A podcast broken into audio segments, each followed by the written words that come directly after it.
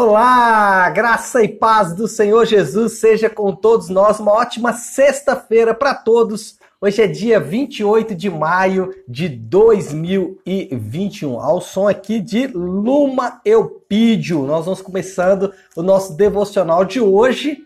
Hoje nós vamos falar sobre obediência. Na verdade, eu vou voltar a usar é, eu faço isso às vezes nos nossos devocionais, às vezes eu uso só uma palavra, às vezes eu uso uma frase que está dentro do, do devocional, às vezes um versículo bíblico. E hoje eu vou usar um versículo bíblico que está lá em segundo, em primeiro, em primeiro, a pastora Flávia me corrigiu que eu estava falando primeira, primeiro, porque é um livro, né? então, primeiro Reis, no capítulo de número 2. Então, o tema de hoje é obedeça ao que o Senhor Deus exige. E é nessa pegada que nós vamos então nessa manhã meditar e fazer aqui o nosso devocional. Bom, deixa eu fazer uma contextualização aqui para você entender. Já de imediato quero incentivar você que leia os textos bíblicos, né? De preferência leia antes do nosso devocional aqui, ou se você não consegue porque às vezes é muito cedo, você pode optar em ler num dia anterior, mas leia os textos anteriormente para que na hora que a gente começar o devocional aqui, você já tenha uma ideia daquilo que nós estamos falando aqui. Então, ah, só para contextualizar, Davi está de fato chegando ao fim da sua vida, é, já fez a sucessão do trono, já passou a coroa para o seu filho Salomão. Nesse início, Salomão enfrenta vários problemas e Davi deixa ali algumas tarefas bem espinhosas para Salomão. Salomão tem que fazer literalmente uma limpeza no reino, porque alguns indivíduos ah, não haviam se conduzido de forma correta, não estavam é, é, agindo de maneira certa, não estava agindo de maneira correta. Enfim, Davi, é, Salomão precisaria então fazer ali uma limpada geral no, no reino para que ele pudesse então reinar, para que ele pudesse então dar sequência à herança bendita que foi deixada por Davi. Interessante aqui só fazer um comentário. Eu já vi algumas pessoas dizendo, né? Aquela expressão: é, meu pai andou na bicicleta, eu andei no carro e meu filho vai andar no avião, né? aqui nessa história de Davi, Salomão e o seu filho Roboão é exatamente isso. Davi capinou Mi, né? Davi teve muito trabalho para estabelecer o reino. Depois Salomão ainda teve um pouco mais de trabalho, mas foi Roboão que basicamente usufruiu disso aí. A gente percebe que ele foi um menino mimado. Mas nós vamos falar de Roboão lá na frente. Por enquanto, vamos focar aqui em Salomão. Bom, Davi está à beira da morte, é, o seu leito de morte já é, o está chamando, e aí ele chama o seu filho, ele reúne-se com o seu filho, despede-se do seu filho e do seu herdeiro, e no seu discurso de despedida, ele aconselha solenemente o seu filho.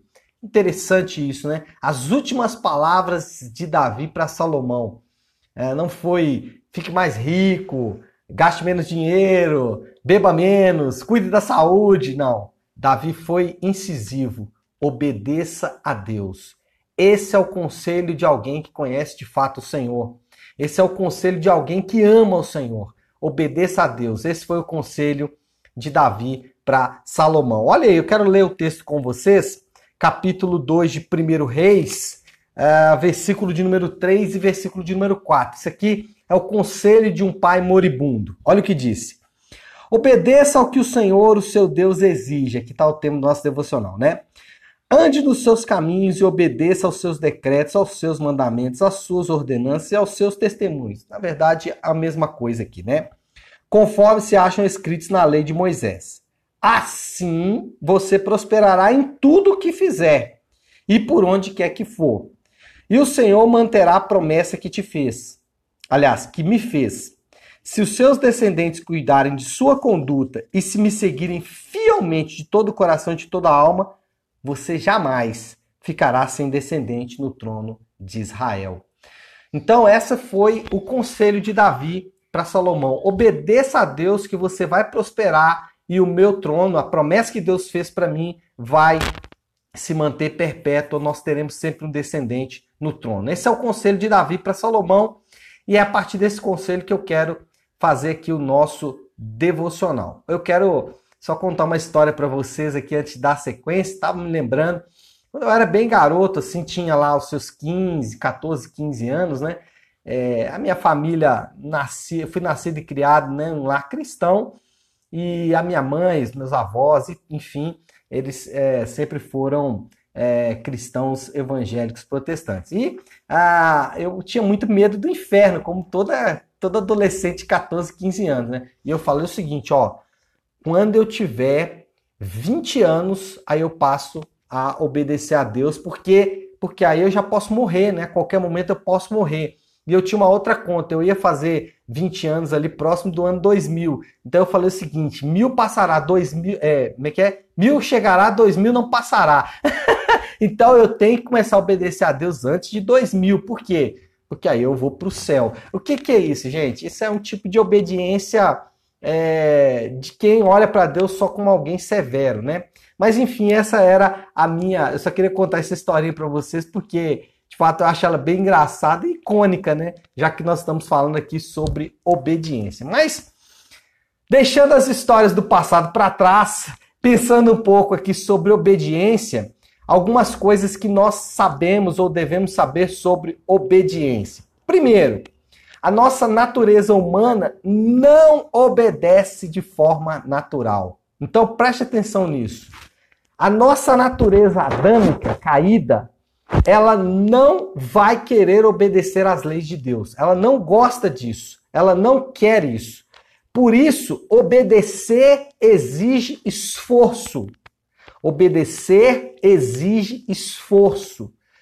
É, e aí eu poderia citar aqui vários textos bíblicos para ilustrar isso que eu estou falando a guerra da carne contra o espírito, é, as obras da carne e, as, e, a, e a, o fruto do espírito lá em Gálatas 5. Enfim, eu poderia citar aqui vários textos que vão ilustrar isso que eu estou dizendo. O ponto é, a natureza carnal humana não gosta de obedecer a Deus. Por isso que obedecer vai exigir esforço, vai exigir dedicação, vai exigir disciplina. Ninguém obedece de forma natural. Um exemplo clássico disso é o seguinte: e eu ouvi essa frase um tempo atrás e isso me chamou muita atenção.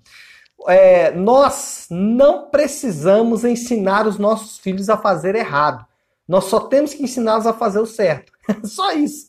Olha só, uma criança, você não precisa ensinar ela a fazer pirraça. Ela faz naturalmente. Uma criança ali de meses, às vezes, né? O Davi, com seis meses, ele já estava fazendo pirraça. Você não dava o que ele queria, ele encurvava todo para cima assim. Por quê? Porque fazer o errado é natural para as crianças. E é natural para mim e para você também. Fazer o que é certo é o que precisa ser ensinado. Isso mostra o quê? A natureza humana, a natureza caída, ela sempre vai correr de obedecer a Deus. Então, ninguém obedece a Deus de forma natural. Ninguém obedece a Deus como se fosse algo bom a se fazer. Exige esforço. Segunda coisa que sabemos sobre a obediência: a lei de Deus é o caminho da vida saudável. É, anote isso aí, porque isso é importante. É, eu, eu, eu ia falar, isso é uma chave, mas a pastora falou que esse, esse terminologia é meio de coaching, assim, então eu vou deixar chave para lá. a lei de Deus é o caminho da vida saudável. É óbvio que não sou eu que estou dizendo isso. É, o próprio texto que a gente leu aqui agora, Davi fala: se você obedecer, você vai prosperar. Mais à frente, aqui no capítulo número 3, o próprio Salomão, Deus é, fala com ele em sonho e ele fala isso: se você obedecer aos meus mandamentos, eu prolongarei a sua vida. Está lá no versículo 14 do capítulo 3. Ou seja, quando nós obedecemos à lei de Deus, a nossa vida se torna mais saudável. É, todo mundo gosta do texto de, de Josué que diz ser forte e corajoso. Mas o ser forte e corajoso está ligado também ao meditar na lei de Deus de dia e de noite. As pessoas esquecem do meditar na lei de Deus de dia e de noite e vai só pro, pro prosperar, né? Vai só é, pro ser forte e corajoso. Mas é, o ser forte e corajoso está intimamente ligado é, com a obediência, com é, a meditação na lei de Deus. Então, é, a palavra de Deus, os mandamentos de Deus, por mais que eles sejam, como eu disse agora há pouco, um esforço, demande um esforço que você não obedece naturalmente, a ética de Deus descrita em seus mandamentos, a ética de Deus para o casamento, quando Deus diz, olha, sexo só dentro da aliança. Né? Sexo antes da aliança, o sexo fora da aliança vai trazer consequências ruins. E a gente está vendo as consequências na nossa sociedade. As pessoas não admitem, mas é. Né? é Deus diz não divórcio. E as pessoas se divorciam como se fosse algo natural, por incompatibilidade de gênios. De, de, de gênios, né? de, é, de, é isso mesmo, por incompatibilidade. Mas enfim, as pessoas desobedecem à lei de Deus e acham que isso é normal. Entendeu? Então, obedecer à lei de Deus traz uma vida saudável. E desobedecer à lei de Deus vai trazer consequências para mim e para a sua vida também. Né? Então, é, a obediência à lei de Deus é uma inteligência em primeiro lugar. É um ato de inteligência. Por quê? Porque você vai. É, é, isso vai ocasionar para você vida saudável. Agora, obedecer à lei de Deus não é publicar versículo na rede social, não é isso. Obedecer à lei de Deus não é, é pensamentos a partir das escrituras, não. Obedecer à lei de Deus é aplicar a palavra de Deus à sua vida, aplicar a ética de Deus à sua vida. É isso que é obedecer à palavra de Deus. E como eu disse, isso exige esforço. Né? Então, ficar publicando versículozinho na rede social não transforma a vida. O que transforma a vida é a obediência aos mandamentos de Deus, é obediência à palavra de Deus, a ética de Deus em todas as áreas da nossa vida. E em terceiro lugar, aqui está o segredo, ou a chave. aqui está o segredo. Não obedecemos para sermos aceitos por Deus a obediência só é efetiva quando feita por gratidão. Aqui está o segredo. A obediência só é efetiva quando é feita por gratidão. Lembra que eu disse que eu obedeceria para não ir para o inferno? Essa não é a maneira de obedecer a Deus. Quem obedece a Deus assim, na verdade, não está obedecendo a Deus, está obedecendo a si mesmo. Por quê? Porque ele está obedecendo para obter ganhos de Deus está obedecendo para obter coisas boas de Deus. Ainda que, como eu disse agora há pouco, obedecer a Deus vai trazer uma vida saudável, o cerne da obediência, o resultado da obediência, que é a vida saudável, não deve ser o motivo para a obediência. O resultado é uma vida saudável, mas isso não deve motivar a obediência. A obediência deve ser motivada por um coração grato à obra de Deus na sua vida. Nós obedecemos não para obtermos algo de Deus, mas nós obedecemos porque obtemos algo de Deus. Eu sempre faço uma ilustração e eu quero finalizar com ela de alguém que tem um problema crônico de coração e ele vai morrer. Só que um rei, um rei muito importante, de um outro reino se oferece para entregar o seu coração para que aquela pessoa que está condenada à morte continue vivendo. Só que para que entregue o coração, ele vai ter que morrer. E ele o faz. Ele vai morrer e dar o seu coração para que aquela pessoa continue vivendo. E aí, nos seus últimos momentos de vida, ele dá algumas instruções para a pessoa que vai receber o seu coração. Ele diz: obedeça a toda essa palavra. Essa é a história da graça. Jesus morreu no meu e no seu lugar para que nós pudéssemos viver. Ele experimentou a morte para que eu e você pudéssemos viver. Nós não vamos morrer mais. Eu e você, quem está em Cristo, quem está unido em Cristo, não morre mais. A morte não é uma realidade mais. Jesus experimentou essa morte.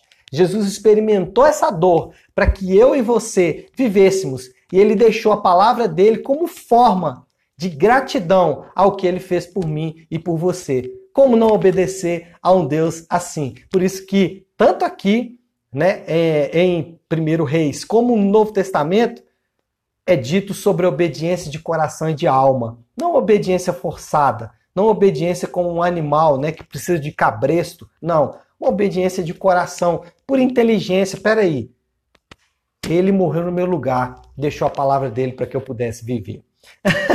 então é isso, pessoal. Bom, vamos orar, vamos colocar tudo isso aí diante do Senhor, vamos é, consagrar aí a nossa sexta-feira é, e colocando tudo isso aí diante do Senhor. Amém? Vamos orar? Se você puder, então, pare aí um pouquinho aquilo que você está fazendo e vamos juntos buscar ao Senhor. Eu quero hoje, como tenho feito aí nos dias anteriores, eu quero orar a oração do Pai Nosso. Se alguém disse assim, pastor, já que você confunde tantos termos, né? É, por que, que você não lê em vez de você é, tentar acertar? Eu falo, olha, é a sua, a sua sugestão, uma boa sugestão. Vou fazer isso. Então vamos orar a oração que o Senhor nos ensinou, que está lá em Mateus capítulo 6, a partir do verso 9. Vamos orar? Feche seus olhos e oremos.